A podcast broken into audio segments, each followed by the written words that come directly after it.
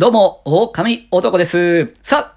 今日ですね、あの、明日のテレビ番組についてお話をしようと思ってます。えー、明日5月9日、2億4000万のモノマネメドレー選手権が復活ということで、非常にですね、話題になってます。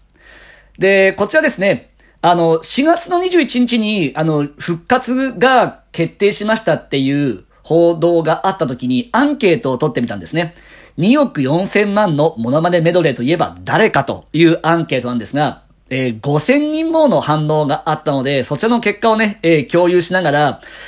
明日、久々のこの選手権、誰が優勝するかを一緒に予想していきたいなっていうふうに思ってます。ちなみに選択肢は3択。中川玲治さん、神奈月さん、古賀修さん、そしてその他というふうにさせていただきました。そしたら結構僅差だったんですけども、えっと、一番票を集めたのが33.4%の神奈月さん。で、次が30.8%の古賀修さん。中川玲治さんにも21.1%、そしてその他が14.6%という、結構なですね、あの、僅差の戦いだったんじゃないかなと思ってます。まあ、神奈月さん、さすがですね、もう、あの、安定の吉川浩二ですとか、井上陽水。で、僕はまあ、あの、悪友が好きなんですけども、ね。で、あとはですね、僕としては、やっぱ古賀修さんの変わってないシリーズと、長島みな、そして武蔵が見たいなと思ってます。あの、ミラクルヒカルの青汁のおばちゃんも好きですね。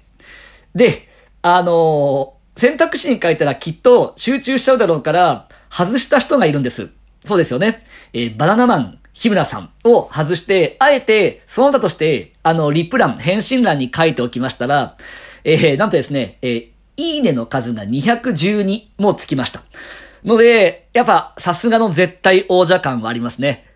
で、まあ、リニューアルとしてですね、新しいね、えー、参戦者たちも出てくるんじゃないかなというふうに言われてますが、全10組のモノマネ名人がエントリーしてるというそので、明日、ですね。えー、2億4千万のモノマネメドレー、一体優勝者は誰なのか？ね、絶対王者、バナナマン、日村さんはこの王者を守り続けられるのか？非常にですね、えー、関心が高いニュースだと思って、先にですね、えー、5000人の反応を共有させていただきました。ね、えー、詳しい内容とかはよかったらブログとか、えー、ツイッターとかを見てくれれば嬉しいです。またお会いしましょう。狼男でした。